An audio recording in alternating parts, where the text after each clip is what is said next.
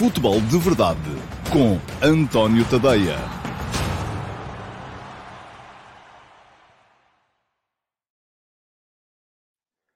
Ora então, olá, muito uh, bom dia a todos e sejam muito bem-vindos à edição número 652 do Futebol de Verdade para sexta-feira, dia 9 de setembro de 2022. Cá estou eu de volta, como sempre, segunda a sexta, meio-dia e meia, só no YouTube. E ainda há bocadinho aqui alguém uh, comentava, e eu vou pedir licença para, um, para ler. Uh, foi o Nelson Almeida que veio aqui há bocadinho nos comentários dizer que eu já deixei de fazer o programa no Facebook e no Instagram. No Instagram não era, era no. Uh, sim, era no Instagram, era, sim, senhores.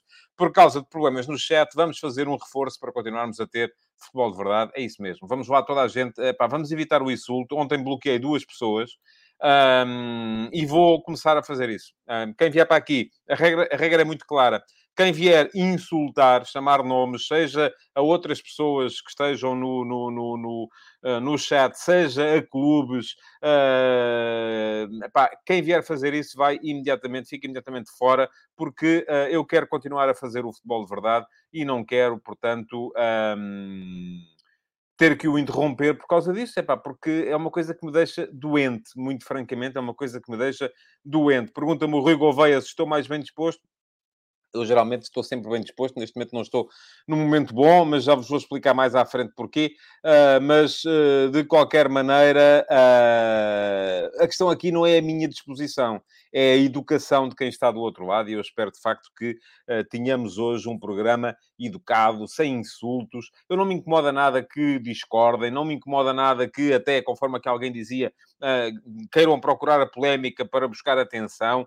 Uh, tudo bem, epá, sem problemas, eu próprio tenho que me educar a não ir atrás dessa, dessa polémica, uh, mas uh, de qualquer maneira, aquilo que me incomoda depois é quando as pessoas entram na lógica do insulto e o insulto acaba por bloquear tudo o resto que aparece na, na, no chat. Portanto, vamos embora. Uh, Diz-me aqui o uh, Nelson Azevedo que bloquear não é a solução, porque as pessoas podem assistir em anónimo ou noutra conta. Ouça, não posso fazer mais nada. Uh, a única coisa que posso fazer é vir aqui pedir-vos encarecidamente que respeitem este espaço, que é um espaço para discutir futebol, não é um espaço de insulto gratuito. o Álvaro Rocha diz que batemos várias soluções sobre o chat no Discord ontem. Vou lá passar daqui a bocadinho, tenho andado uh, a mil, uh, não tenho conseguido, uh, mas vou tentar hoje passar por lá. E o Paulo Azevedo, o Paulo Neves, perdão, pergunta-me se já pensei porque é que isto está a acontecer no futebol de verdade. Eu acho que isto acontece em tudo aquilo que rodeia o futebol e é sintoma de uma falta de educação geral na sociedade. Uh, e o futebol acaba muito. Aliás, basta ver hoje os comentários que foram sendo feitos uh, ao texto do último passo, eu já lá vou mais daqui a um bocadinho também um, porque são geralmente comentários sempre.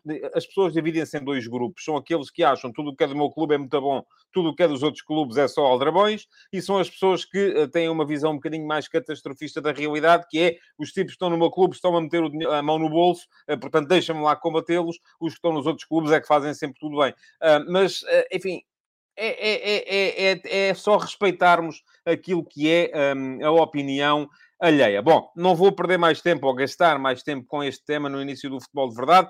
Uh, porquê? Porque temos uh, temas para, um, para discutir hoje uh, e os temas que temos para discutir hoje são seguramente mais interessantes do que qualquer desses uh, problemas.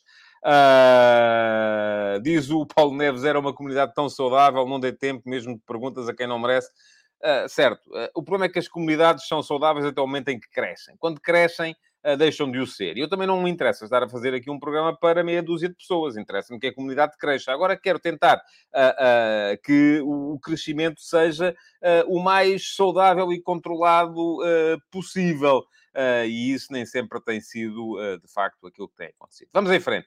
Vamos em frente, vamos à pergunta do dia. Já sabem como é que o programa funciona todos os dias, a não ser à segunda-feira, porque à segunda, como há geralmente muito futebol para rever, não há pergunta do dia. Temos a pergunta do dia uh, a abrir e a pergunta do dia é selecionada entre as perguntas que são colocadas na emissão gravada do Futebol de Verdade no meu canal de YouTube e uh, uh, aquilo que poderemos um, depois fazer é subscrever o canal, inscreverem-se no canal. Vou deixar aqui também na emissão gravada um link para que vocês possam inscrever-se no canal e para que vocês possam também uh, uh, depois ativar as notificações e serem avisados quando eu entro em direto. Portanto, já sabem, pergunta do dia a abrir, depois ataques rápidos para pontuar uh, meia dúzia de temas uh, que vou abordar de forma mais rápida e, por fim, o tema que eu escolhi como tema do dia, que às vezes até leva menos tempo do que os ataques rápidos. Muito bem, vai, e já me tinha lembrado aqui Uh, alguém. Quem foi? Quem foi que me lembrou? Foi o Rafael Mota. Olá, Rafael, uh, para pôr a funcionar o cronómetro. Já está a partir deste momento, daqui a meia hora, toca a buzina e uh, acaba o programa. Uh, muito bem. Um, vamos a isso. Pergunta do dia para a, a emissão de hoje. Uh, tenho que retirar daqui o comentário. Uh, isto já está. E agora sim, entra a pergunta do dia que foi feita pelo Diogo Faria. E pergunta ao Diogo: não acha contraproducente o PP jogar como defesa de direito? Não estará a fazer essa posição apenas porque o Sérgio Conceição não quer retirar do 11? Acho que não é mais forte do que o João Mário a defender e desequilibra um pouco a equipa porque tem tendência a subir demais. Uh, muito bem, Diogo. Uh, vamos lá então discutir a problemática PP no Futebol Clube do Porto um, para, para tentarmos perceber então se o, o, Diogo tem razão, na minha opinião, claro, porque vocês podem ter uma opinião diferente, um, razão ou não nesta, nesta questão. Muito bem, eu acho que o PP, neste momento, é titular do Porto, seja em que posição for. E não sei até que ponto é que tem razão uh, uh, quando me diz que uh, ele só está a jogar porque o Sérgio Conceição não o quer tirar do 11, mas se não o quer tirar do 11 faz muito bem, porque o PP tem um, qualidade para ser titular do 11 do Porto. E a questão é que ele pode jogar em várias posições. Pode jogar como lateral direito, que foi aí que jogou, por exemplo, no jogo agora contra o Atlético de Madrid em, em Madrid. Pode jogar como médio interior, no 4-3-3. Um, e é aí provavelmente que vai jogar na próxima partida uh, que vai ser do Flóculo Porto contra o Grupo Desportivo de Chaves no Estádio do Dragão. Um, pode jogar como extremo uh, no 4-3-3 também, e já o fez também em algumas ocasiões, até inclusive nesta, nesta temporada. Pode jogar como 10 eh, no 4-4-2 Losango, ou eh, que nessas, quando é ele a jogar ali, se aproxima de facto mais de um 4-4-2 Losango do que no 4-3-3 interior a que eu aqui aludia. Ah, e ele pode jogar em qualquer destas posições. E vou dizer-vos aquilo que eu acho. É que em qualquer delas ele joga sempre bem. Ou joga quase sempre bem. Porquê? Porque o PP é, de facto, um dos melhores jogadores deste Futebol do Porto e, portanto, é para jogar seja como for, e, seja, e, depois, porque é que ele vai variando posições? Do meu ponto de vista, por duas razões.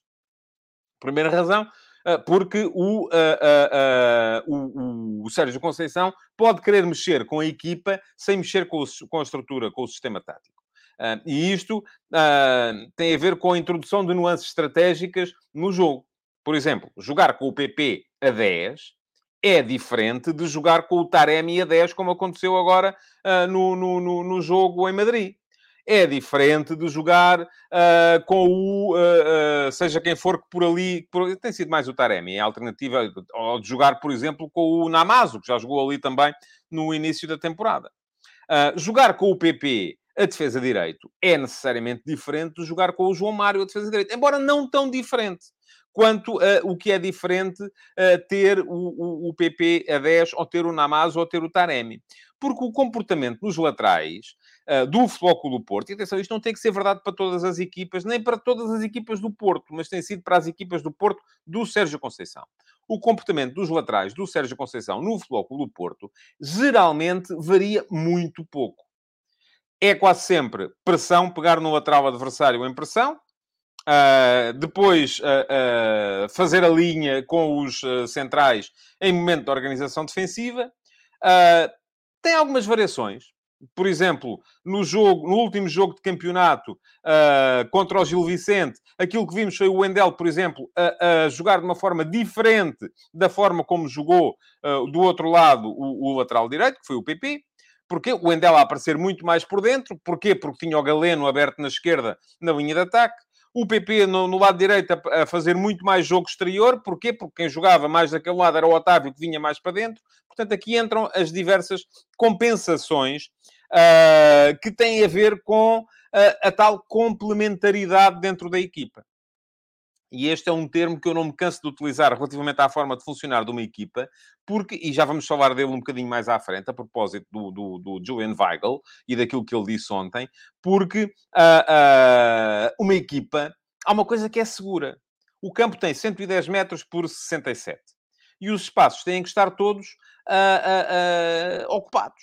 Ou tendencialmente ocupados. É preciso, é preciso ter uma equipa que consiga, uh, nas suas uh, uh, dinâmicas, ocupar os espaços, tanto do ponto de vista ofensivo como defensivo. Portanto, se uma equipa tem um lateral que faz mais uma coisa, tem que ter um médio que faça mais outra. Mas isto não quer dizer que para uma equipa funcionar, o lateral tenha que fazer aquela coisa. Não, porque pode fazer de maneira diferente. E tivemos o exemplo, lá está, o exemplo perfeito no jogo uh, Gil Vicente Porto. Não foi um grande jogo, devo já dizer-vos. Não achei que tenha sido um grande jogo. Mas, de qualquer maneira, uh, foi um jogo em que deu para perceber isto, com a diferença de comportamentos entre o Wendel no lado esquerdo e o PP no lado direito. E vou deixar aqui, para quem eventualmente não leu, uh, uh, o link para a crónica que fiz no meu Substack do uh, Gil Vicente Futebol Clube do Porto. Uh, aliás, vou ter que deixar aqui também, porque ainda não está, a passar em rodapé, Uh, o endereço é tadeia.substack.com. Na emissão gravada, depois vão poder ler uh, o. Uh, vão poder ter o link para irem diretamente dar à crónica do Gil Vicente Flóculo Porto. Agora, deixem-me dizer-vos, é um conteúdo Enfim, quem não é subscritor premium consegue ler os primeiros, salvo erro, dois parágrafos. Uh, quem quiser ler tudo tem que ser subscritor premium. E, portanto, já ficou lá atrás o link para chegarem à crónica. Vou deixar aqui agora também um link para poderem subscrever o meu uh, Substack. Um, tadeia.substack.com. Quem quiser é só chegar lá, fazer subscribe. Um, depois podem optar pela versão gratuita, e a versão gratuita dá, dá acesso ao último passo todos os dias, logo de manhã. Um, ainda hoje deu. A versão paga, pagam 5 euros por mês e dá acesso a tudo aquilo que eu vou escrevendo e acreditem, é muita coisa. Aliás, deixem-me dizer-vos que uh, uh, ainda estou em dívida para convosco, e estou, é verdade, não consegui ainda fazer as crónicas uh, dos Jogos Europeus desta semana porque não tive ainda tempo. ontem acabei o F80, já eram 10 e meia da noite e já não estava com cabeça para conseguir fazer mais nada. E aqui entra a tal parte, não é para me desculpar, atenção, nada disso, sei muito bem quais são as minhas obrigações, mas há bocadinho aí alguns de vocês estavam a... Um, tinham, tinham uh, deixado aí comentários de, de, preocupação, a saber, então, mas não estou num bom momento, o que é que se passa? O que se passa, posso dizer-vos, é muito simples. Uh, eu ontem, aliás, durante a emissão, estava aqui a fazer uh, o futebol de verdade e o meu gato estava aqui no chão e começou a vomitar. Um, e o que se passou foi que o bicho foi, foi internado ontem pela segunda vez em três meses com uh, cetoacidose diabética. Um, é uma coisa que mexe sempre connosco, mexe muito comigo e tivemos que ir com ele ontem para o, para, o, para o hospital e, portanto, acabou por ser um dia mais ou menos perdido em termos de trabalho, mas nem é isso o mais importante. Isto só para vos explicar então a razão pela qual ainda não estão lá as crónicas.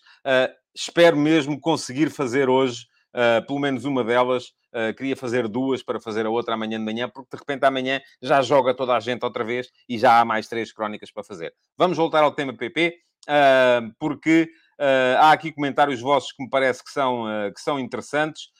vamos lá ver. Uh, diz, o, diz o. Onde é que eu vou começar? Vou começar aqui. Diz o Pedro Ferreira: PP joga bem em qualquer posição, mas é um desperdício usar o lateral direito. O Sérgio Conceição nunca vai tirar o PP do 11 base e agora será ele o escolhido para fazer do Otávio. Também acho. E estou de acordo uh, consigo a 100%, Pedro. Uh, diz o José Duarte: ele joga ali porque é melhor ofensivamente e defensivamente os outros não convencem. É um canivete suíço.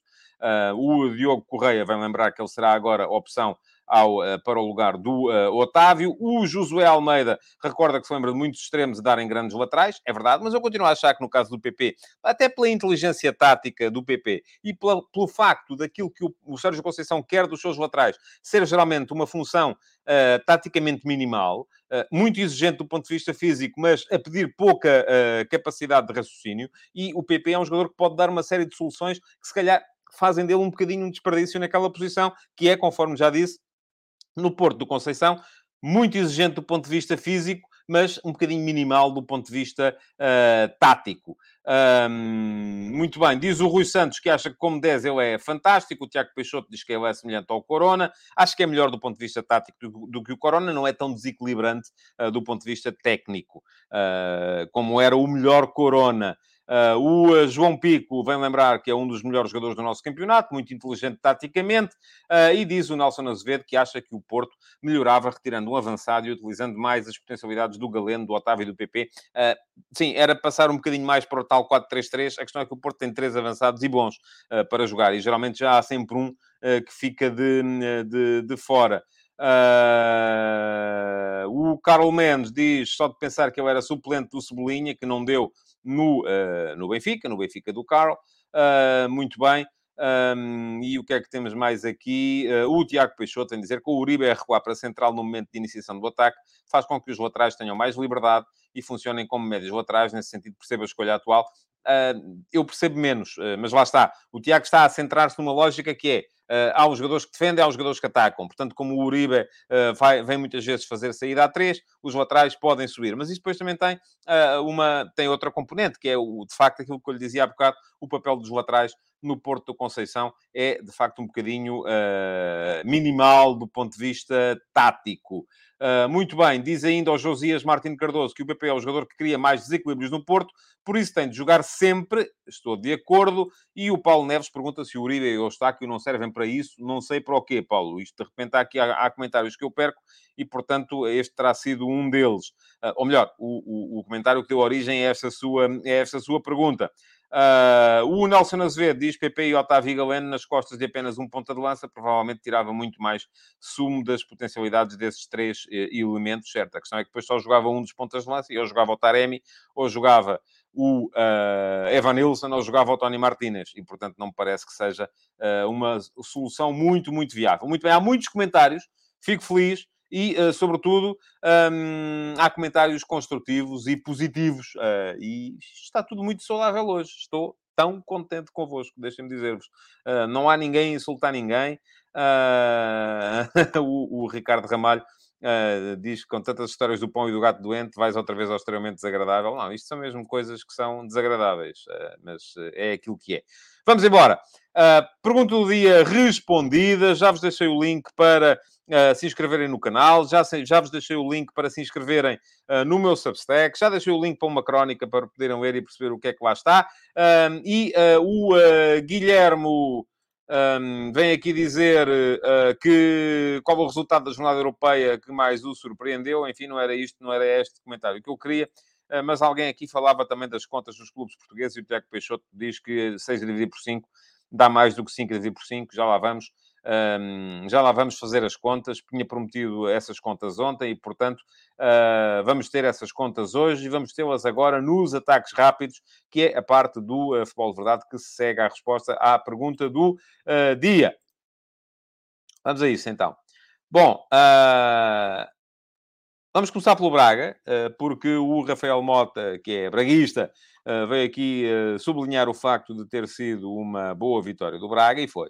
Um, eu já tinha dito aqui ontem, o Braga tinha que entrar em campo para ganhar, porque é a melhor equipa que o Malmo. A questão do, do fator casa já não é assim tão importante. O Malmo não está num momento fantástico e, portanto, o Braga, mesmo poupando alguns jogadores, e acabou por fazê-lo, uh, tinha equipa para ganhar com tranquilidade, que foi isso que fez.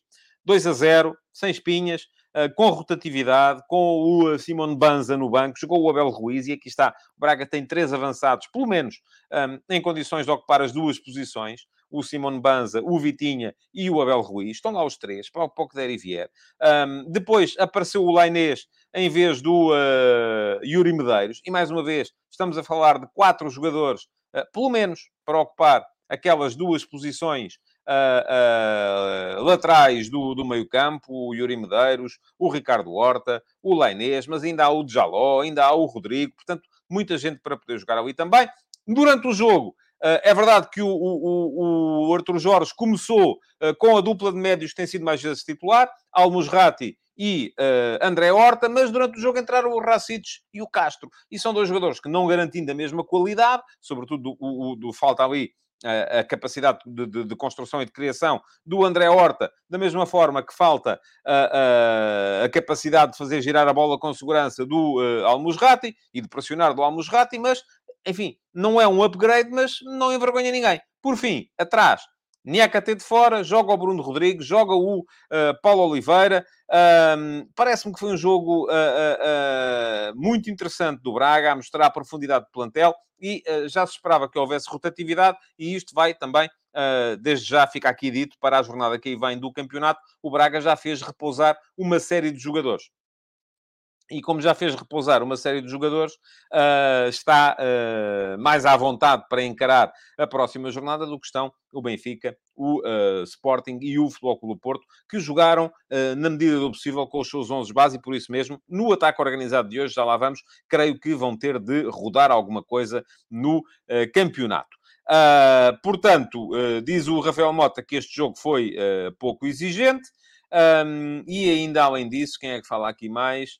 Uh, o Patrick Pinto, o que joga este Braga, é verdade, uh, joga muito, sim senhores. Um, e uh, o Josué Almeida diz que merecia pelo menos mais quatro golos. O Ricardo Mendes, que os três grandes e o Braga devem entrar sempre para ganhar. É preciso mais mentalidade, mais mentalidade vencedora e não medo de orçamentos ou ligas. Diz o João Moreno, em caixas altas, falhou alguma coisa no teclado, ok, João?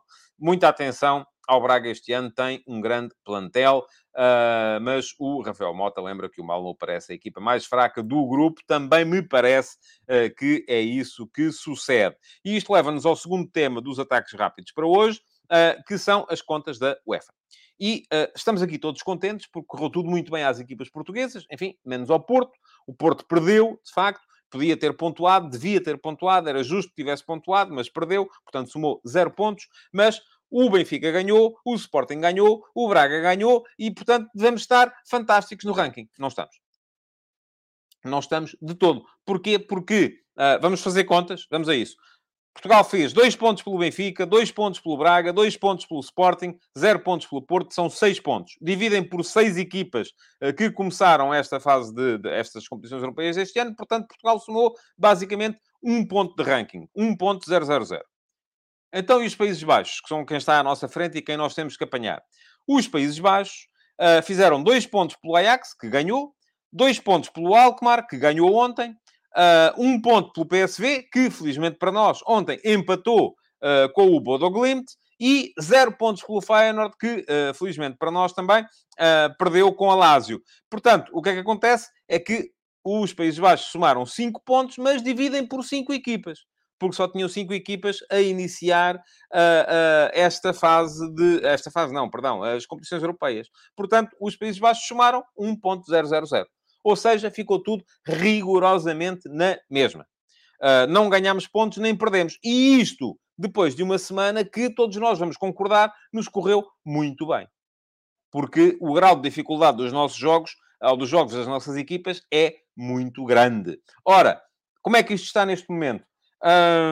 Muito bem, Portugal uh, está, uh, tem neste momento o melhor uh, ranking de 2022-23 das 10, dos 10 campeonatos mais fortes. Temos 4.333. mas isto significa que até aqui ganhamos 0.633 milésimas, portanto, 633 milésimas de ponto aos Países Baixos e ganhamos um ponto e uh, cerca de 250 milésimas à França. O que quer dizer que continuamos a dois pontos dos Países Baixos e a 3,6 da França. Portanto, isto não está fácil. Uh, é, é, aquilo que, uh, que vos posso dizer. Diz o Silvio Ribeiro: pontuar na Champions ou na Liga Europa é igual? Se for o caso, quase que apetece dizer que não compensa seguir em frente na Champions, porque temos hipóteses de pontuar mais na Liga Europa. Uh, os pontos são iguais, há diferenças em termos de bónus, mas aquilo que me parece é que, imaginemos que o Braga ganha o seu grupo, porque na Liga Europa só há bónus para o vencedor do grupo, na, na Liga dos Campeões há bónus para o primeiro e para o segundo, um, além de que na Liga dos Campeões há bónus para quem entra na fase de grupos, uh, uh, mas de facto, em termos de ranking, é quase verdade aquilo que o Silvio está a dizer. Uh, e eu já tinha chamado a atenção para isso aqui várias vezes. Um, agora, não é igual depois em termos de orçamento, e já lá vamos a seguir quando falarmos das contas. O David Resina diz que é no mínimo injusto que uma vitória na Champions valha o mesmo que uma na Liga Europa e na Conference League, também acho. Um, o uh, Nuno Guilhuf diz que é incompreensível a pontuação das Champions ao ler o mesmo que nas outras ligas. Uh, é verdade que sim. O Ricardo Machado vem lembrar contar os mesmos pontos na Champions por vitória com a Conference League não faz sentido. Muito mal feito isto. Um, e uh, diz o Ricardo Louro Martins que temos quatro equipas que devem sempre entrar para ganhar, porque tirando os clubes de Estado, não perdem para mais nenhum. Mas falta as restantes equipas também começarem a contar. Uh, sim, é verdade. Pronto, enfim. Um, vou, semana a semana, uh, deixar-vos aqui a nota de como é que estão as coisas. Uh, mas para já é assim que elas estão, ou seja, não mudou rigorosamente nada esta semana e tivemos uma semana muito boa. Mas uh, a verdade é que o grau de exigência uh, que se coloca às equipas neerlandesas não é assim tão elevado como aquele que se coloca às nossas. e diz aqui o Carlos Mendes que era o Gil ter passado o AZ. Pois é, isso é que era. Aí é que era, porque aí o Alkmaar já não estava a fazer pontos e o Gil Vicente tinha a possibilidade de os fazer. Vamos embora. Uh, para continuar com os ataques rápidos, só para dar uma um, pequena nota relativamente àquilo que se passou ontem nos uh, jogos da Liga Europa e da Liga Conferência. A vitória do Fenerbahçe do Jorge Jesus nos descontos contra o Dinamo Kiev. Uh, muito difícil. A derrota do, da Roma, que não poupou assim tanto em termos de nomes, mas terá poupado em termos de empenho um, no jogo fora contra o Ludo Goretz. Um, a derrota em casa do Manchester United não correu bem. Uh, o Cristiano Ronaldo foi titular, o Maguire foi titular e o Man United perdeu em casa. É verdade que foi com a Real Sociedade, mas atenção, há aqui uma situação a terem. Eu não vi o jogo. Uh, sou muito honesto convosco, não vi o jogo do Man United. Aliás, uh, uh, não, consegui mesmo. Mas, de qualquer maneira, já vi escrito por muita gente que as coisas não... este plano B não tem a mesma força em termos de adaptação à ideia de jogo que tem o plano A. Daí que esteja a coisa complicada para o Cristiano. E pergunta o, o Josias Martin Cardoso se o Ronaldo ainda é titular indiscutível na seleção. Vamos a ver. Eu creio que ele está castigado até agora para os próximos, para o, para o próximo jogo. Não tenho isto de cabeça, mas tenho ideia que ele viu um cartão amarelo uh, que, uh, não, uh, que não, o deixa, não o deixa jogar a próxima partida da seleção. Ah, se é assim, isto vai permitir ao Fernando Santos, com certeza, ensaiar uma outra solução e vamos ver como é que corre a outra solução. Mas a partir do Ronaldo tem um, um estatuto e uma moral que mais ninguém tem nesta, nesta equipa. Por fim, Uh, no grupo do Sporting Clube Braga, o União Berlim a perder em casa com a São Giloase. Uh, e, uh, bom, o que é que aconteceu é que uh, isto baralha um bocadinho as contas em termos de grupo, mas uh, faz com que o Sporting Clube Braga tenha cada vez mais possibilidades de poder lutar uh, pelo primeiro lugar do grupo. O que é que vocês me dizem por aí?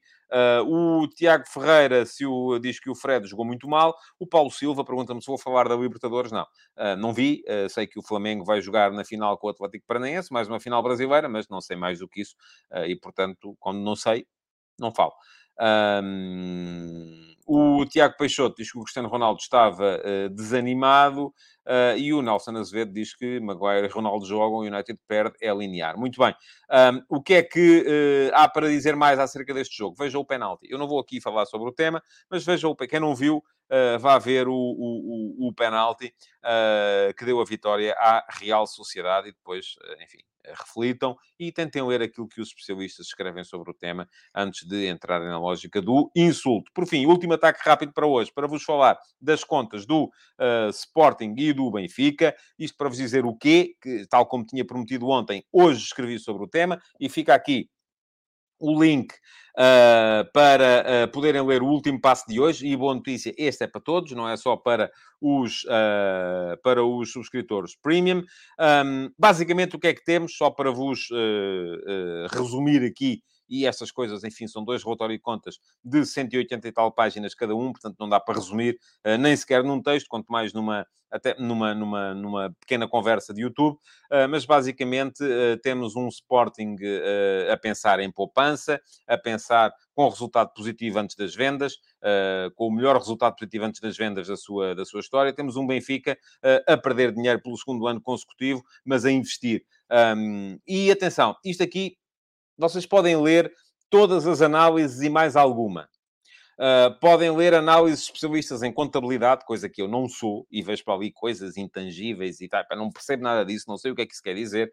Podem ler análises de especialistas em economia, e eu já acredito um bocadinho mais nesses, porque, enfim, Uh, uh, aquilo que me parece é que são, uh, à partida, pessoas que na economia já metem a, a parte política e estratégica da coisa, uh, mas no fundo isto é tudo político, acaba por ser tudo político. Temos, por um lado, um Sporting submisso às finanças, que, apesar de estar a dar resultados positivos e de gastar metade daquilo que gasta o Benfica em termos de uh, custos com pessoal, por exemplo, uh, continua o Frederico Varandas a advogar que é preciso vender e logo se levantam os adeptos da, da, da oposição a dizer que os sócios da oposição a dizer que ah, não pode ser porque isto é para ganhar jogos, não é para vender uh, jogadores e no tempo do outro isto não era assim e tal, e não sei quantos, pronto. E depois temos do outro lado um Benfica que está a perder dinheiro, continua a ter custos elevadíssimos, não tem uma receita assim tão superior à do Sporting. E é verdade que o Benfica uh, uh, é um clube que tem mais gente e, portanto, gera mais receita. Uh, e gerando mais receita, aquilo que vimos é que eu precisava de recorrer aqui à minha cábula, mas já não sei onde é que ela está. Aquilo que vimos era que o Benfica tem uma receita operacional sem vendas de jogadores, ou seja, antes das vendas de jogadores, de 169 milhões eh, de euros. O Sporting ficou nos 120 milhões, também antes das vendas dos jogadores. Eh, há aqui uma diferença que tem a ver com os 20 milhões que o Benfica ganhou a mais na Liga dos Campeões. Ficam por, por, por uh, explicar os outros 20 milhões, que tem a ver com uma dimensão maior, de facto, do clube. Uh, agora, a questão é que o Benfica gasta mais 50 milhões de euros em custos com pessoal do que gasta o Sporting. E optou por investir. Agora, Aqui, quem é que tem razão? Se estão à espera que eu vos diga isso, podem ficar sentadinhos à espera para não cansarem as perninhas, porque aqui é sempre uma questão de política. E eu uh, volto a dizer aquilo que já tinha, que escrevi hoje de manhã. Uh, e nem citei esta frase. Não sei se se lembram aqui há uns anos, ela foi atribuída, não acabei por não perceber se ela disse ou não. O ex-presidente da República, Jorge Sampaio, uh, na altura da, da, da, da, ditadura das finanças uh, que o governo uh, tinha na, no nosso país, vai dizer há, vida, há mais vida para além do déficit. Uh, Pergunta-me o Claude Ferreira se com pessoal inclui os jogadores. Claro, os jogadores são a grande maioria, não é? Como é evidente. Um, mas uh, há mais vida para além do déficit. Até hoje, eu estou, é uma questão política. Eu estou para perceber, porque não há uma, uma resposta que seja universalmente válida, qual é que é a melhor política face a uma, uma crise financeira. Portugal vai entrar agora numa crise, ou já está, numa crise financeira uh, uh, fortíssima. E a questão aqui agora é, qual é a melhor resposta para isto? Há uma escola que diz investir.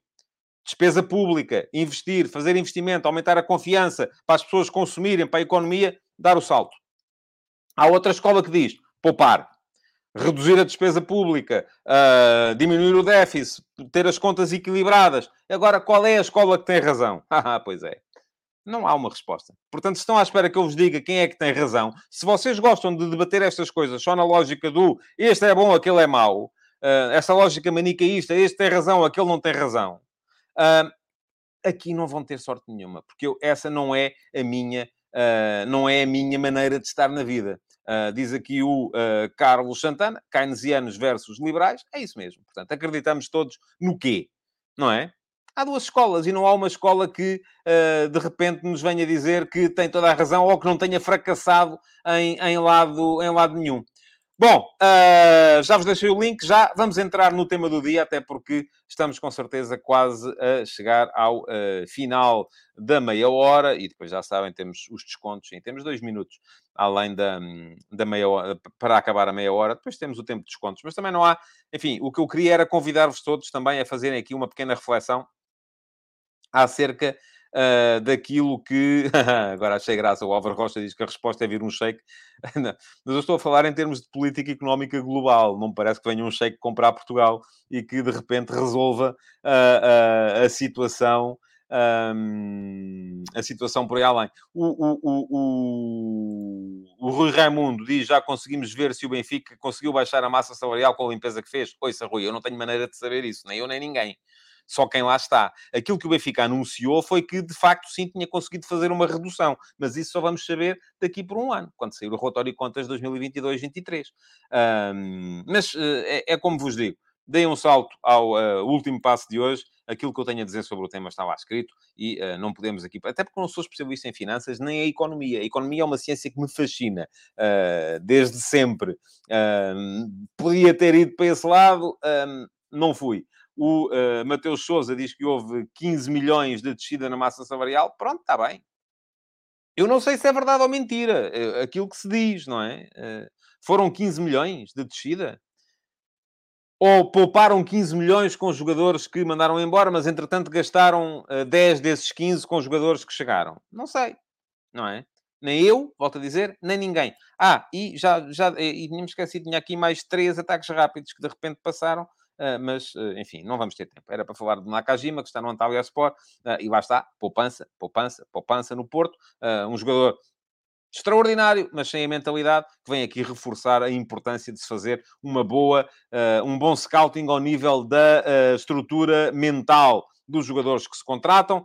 Outra questão, Weigl, aí as declarações que, uh, que deu ontem a dizer que não tinha problema nenhum com o. Uh, oh, diabo, isto é que é mau não tinha problema nenhum com o Roger Schmidt, mas que uh, não quer estar a trabalhar com um treinador que queria transformá-lo num gatuso, uh, isto é, num médio combativo, combativo, combativo. Não é isso que ele é, não é esse o ADN dele. A verdade é que o, o, o Julian Weigl nunca teve a sorte de uh, ter hum, com ele alguém que pudesse potenciar mais as suas capacidades. E diz aqui o Paulo Lourenço, só o salário do Weigl. Está bem, ó Paulo? Portanto, pouparam no salário do Weigl, pouparam no salário do Vertonghen, Hein? Pouparam uh, em mais alguns salários, mas entretanto contrataram, não é? Houve gente que entrou. Houve gente que entrou e que vai custar dinheiro. O Draxler vai custar dinheiro. Uh, o, e houve, houve o, o, o não sei quanto é que vai custar. Portanto, ninguém sabe. Só sabem os responsáveis do Benfica. Portanto, isto vamos saber daqui por um ano no relatório de contas. Até lá, temos que ter paciência. Bom, vamos lá embora. Um, para vos falar então no ataque rápido de hoje, Uh, o Mateus Souza diz que Draxler vai custar 4 milhões no total. Pois eu não sei quanto é que o Weigl ganhava por ano. Uh, se era muito mais do que isso, não faço ideia. Não consigo saber isso. Uh, vamos lá. O Pedro Ferreira vem dizer que o Benfica está a gastar mais 10 milhões do que na época passada, mesmo com as saídas. Pronto, lá está. Agora vocês podem todos ter o vosso palpite. Mas volto a dizer, isto vê-se para o ano no relatório de contas. Vamos ter paciência. Não sei se está a gastar mais, se está a gastar menos. Ninguém sabe. Saberá o Rui Costa, saberá o Domingos Soares Oliveira, saberá quem lá estava, mas de resto, mais ninguém sabe. Vamos em frente. Uh, rotatividade. O que é que vamos ter neste fim de semana? Vamos ter, eu já falei aqui do Braga há bocado e, portanto, já não vamos ter tempo para falar aqui muito mais do Braga. Mas, um, em relação aos outros três candidatos ao, ao título, Uh, vamos ter com certeza mudanças. Vamos ter que ter mudanças. Porque o Benfica jogou na terça-feira. Uh, a seguir vai jogar no sábado e vai jogar outra vez na quarta. Desta vez o Benfica até tem mais dias. Porquê? Porque calha-lhe bem. É terça, quarta. O Porto e o Sporting jogaram quarta e vão jogar terça. Portanto, o Porto e o Sporting jogaram na quarta, vão jogar no sábado, quinta, sexta, sábado, três dias, e vão jogar na terça, domingo, segunda, terça, mais três dias. São sempre 72 horas são sempre 72 horas, portanto não vai ser fácil manter uh, os mesmos 11 em, em, em, em campo. Uh, vamos lá. O que é que vamos ter? Benfica é quem joga primeiro. 3 e meia em uh, Famalicão. Jogo complicado contra uma equipa que é sólida. Uh, vamos ver qual vai ser a abordagem estratégica do Famalicão. Mas o que é que vai acontecer ao Porto? Não vai ter Otávio. Magoou-se em, em, em, magoou em Madrid. PP vai fazer do Otávio isso é quase, é quase certo. O Porto, mantendo o mesmo esquema tático, uh, vai ter o PP a jogar no meio campo. Vai entrar o uh, João Mário, com certeza, para o lateral direito. Um, não sei se joga Zaidu, se joga o Endel. Creio que jogará Zaidu, mas uh, coloca-se aqui a questão dos centrais. Eu estou a falar do Porto, pois é. Uh, agora baralhei-me. É que tinha, nas minhas notas tinha o Porto aqui à frente porque se me acabou o papel lá embaixo. Bom, enfim, o Porto joga à noite, é o último a jogar. Uh, joga com o uh, Grupo Esportivo de Chaves em casa. de repente passei do Famalicão Benfica para o Porto. Peço-vos desculpa, isto é também, estou aqui a ler os, os, os comentários ao mesmo tempo e então baralhei-me. Mas, enfim, já atalhei caminho com o Porto, vamos seguir com o Porto. resta a questão dos, dos centrais. Um, até que ponto é que o Pep pode continuar a manter este ritmo? Uh, não sei também, uh, enfim, só mesmo quem consegue ler lá os dados uh, físicos do Pep é que poderá saber. Uh, poderá o Pep ser sacrificado neste jogo, até um jogo em casa, contra os Chaves. Enfim, os Chaves ganham em Alvalade, portanto não é uma equipa fácil. Mas uh, volta a ser um jogo em casa, uh, contra uma equipa de outro campeonato. Portanto, é um jogo em que o Porto, à partida, poderá rodar alguma coisa. portanto, poderá o Pep sair? quem é que joga? entra o Marcano para jogar, para dar descanso ao Pep? É uma possibilidade, mas aí o Porto fica com dois centrais esquerdos esquerdinos, o, uh, o Marcano e o uh, David Carmo. Poderá entrar o Fábio Cardoso? Ainda não jogou esta época. Pode ser um risco. Enfim, estou curioso para perceber qual vai ser a abordagem do Sérgio Conceição, tal como estou em quais são os jogadores que podem eventualmente precisar de mais descanso na equipa do Porto. Enfim, há Uribe, que tem jogado sempre também. Poderá o Uribe eventualmente sair da equipa? Uh, enfim, se houvesse Gruitch já, e o Gruitch ainda está a treinar condicionado, eu diria que sim. Assim tenho mais dúvidas. Pode o, o Stefano Eustáquio fazer aquela posição, entrando o Porto com o meio campo, com o Stefano Eustáquio atrás do Bruno Costa e do PP? Uh, pode acontecer, mas são muitas mudanças de uma só vez. Portanto, acho que ainda não vai ser desta. E depois na frente, enfim, quem tem sido mais sacrificado até é o Taremi, mas é isto que diz aqui o uh, Vasco Duarte. Taremi deve jogar porque está suspenso na Champions. Portanto, Taremi, terça-feira que vem, vai descansar de certeza. E a partir desse momento uh, uh, poderá perfeitamente fazer o jogo esta, esta semana. O Silvio Ribeiro fala no André Franco. é um jogador mais ofensivo, mas também pode acontecer. Agora, pode entrar, de facto, o Stefano Eustáquio para fazer aquela posição 6. É uma posição que não lhe é, uh, de facto, uh, estranha. Uh, pode perfeitamente acontecer. Joga a seguir, ou não, vamos então voltar ao início, porque quem joga primeiro até é o Benfica, mas eu já vos disse, baralhei-me aqui, estou aqui, é um papelinho pequenino para as notas que, que eu estou aqui a fazer, e já não havia espaço em baixo, havia espaço em cima que eu tinha deixado para os ataques rápidos, e acabei por escrever lá o Porto, e portanto o Porto ficou aqui à frente, eu queria falar do Porto no, no, no, no fim, mas Uh, enfim, troquei aqui um bocadinho a ordem das coisas. Joga, quem joga primeiro é o Benfica, o tal jogo em Famalicão, o adversário, estou curioso de ver qual vai ser a abordagem estratégica do, uh, uh, do Famalicão, uma equipa que pode ser sólida do ponto de vista tático e defensivo, mas o que é que vai fazer o Benfica? O Benfica não vai ter João Mário e Gonçalo Ramos, que estão castigados. Ora, isto significa que Uh, em princípio, entra o Petar Musa, tem sido ele sempre o segundo, não está ainda cansado, até precisa com certeza de ganhar uh, ritmo. Uh, agora, quem é que vai entrar para o lugar do João Mário? E esta é uma dúvida que eu tenho e que tenho muita curiosidade nela. É o Diogo Gonçalves, que é quem tem jogado mais vezes, ou de repente pode entrar o Draxler já. Já está em condições para jogar? Não está? Se não está agora, quando é que vai estar? Não é? Pronto, enfim, é uma das dúvidas que tenho relativamente à equipa do Benfica. De resto, quem é que precisa mais de, de repouso? Os médios, não é? Porque o Florentino e o Enzo uh, têm sido opções permanentes e constantes. O lateral direito tem mudado de vez em quando e, eventualmente, poderá o Benfica repousar o Grimaldo? Sim, pode acontecer. Não sei até que ponto é que o Ristich é jogador para, para esta, para, esta, para, estas, eh, para estes andamentos. Uh, os centrais, não há muito por onde rodar. Poderá jogar Brooks para poupar Otamendi. Acho um risco entrar com Brooks e António Silva, dois jogadores novos. Uh, portanto, eu acho que a questão que se coloca aqui é mais mesmo relativamente ao Grimaldo, se ele sai ou não.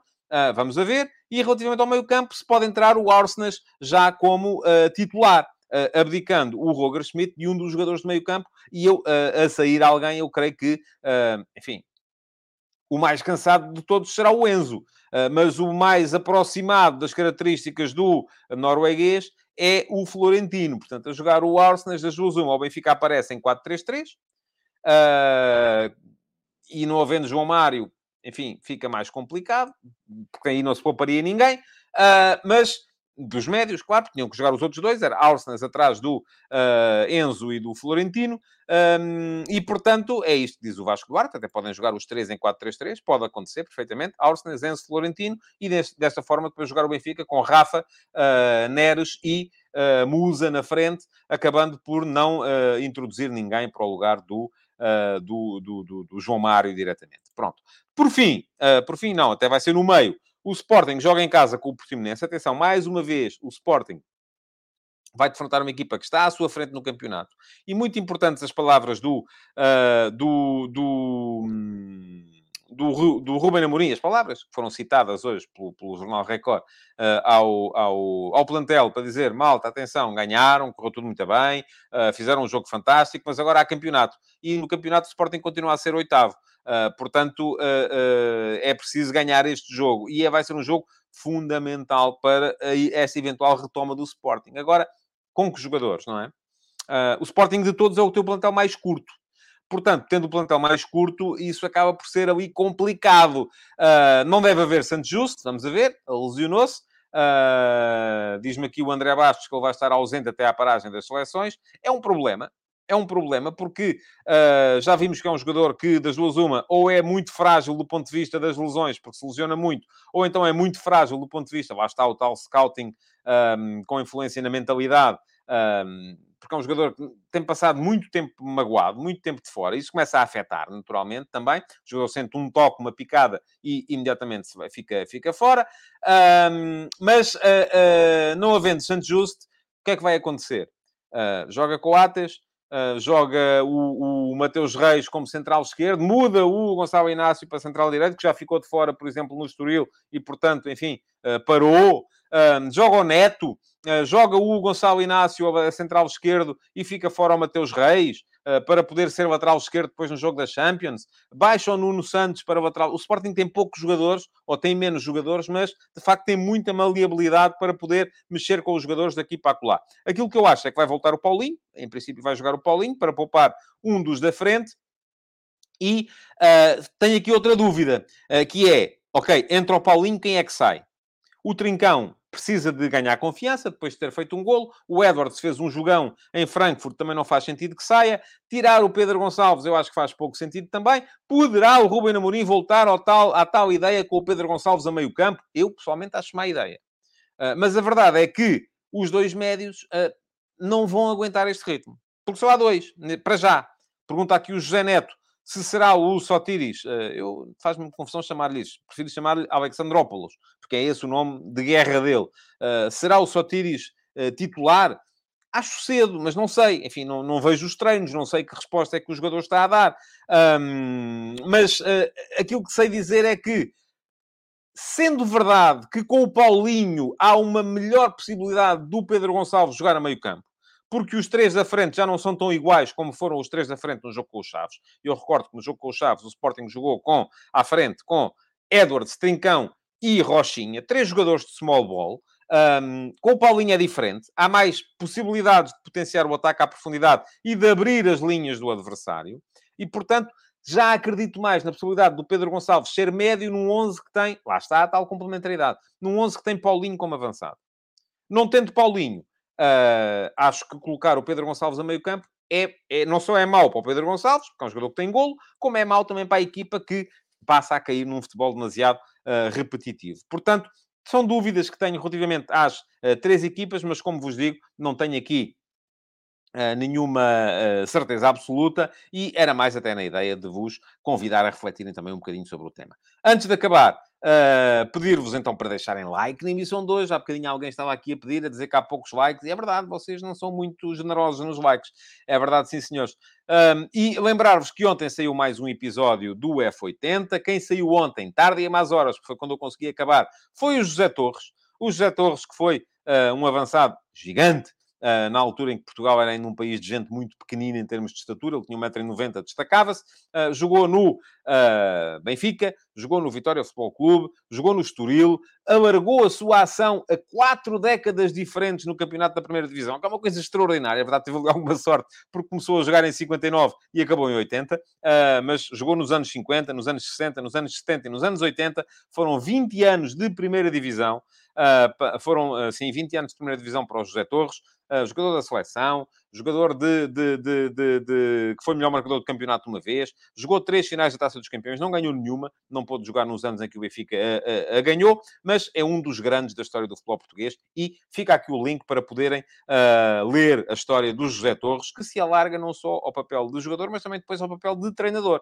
porque foi o selecionador nacional no Mundial de 86 e uh, quem não conhece a famosa frase também de José Torres, deixem-me sonhar, que ele disse antes da vitória em Estugarda contra a República Federal da Alemanha. Já sabem, o texto está lá, o F80 vai continuar a cadência diária até ao final de outubro, assim eu consiga e espero conseguir, e depois, a partir de uh, novembro, vamos ter então um F80 por semana só, porque uh, é a única maneira que eu tenho para conseguir uh, manter o ritmo com as crónicas, senão não consigo, de facto, fazer tudo. Muito obrigado por terem estado aí. Tenham um bom fim de semana. Aproveitem para ver futebol e voltem na segunda-feira para mais uma edição do uh, F80. Uh, perdão, do Futebol de Verdade. Sim é que é. Graças. Bom, obrigado. Bom fim de semana a todos. Futebol de Verdade. Em direto de segunda a sexta-feira, às 12h30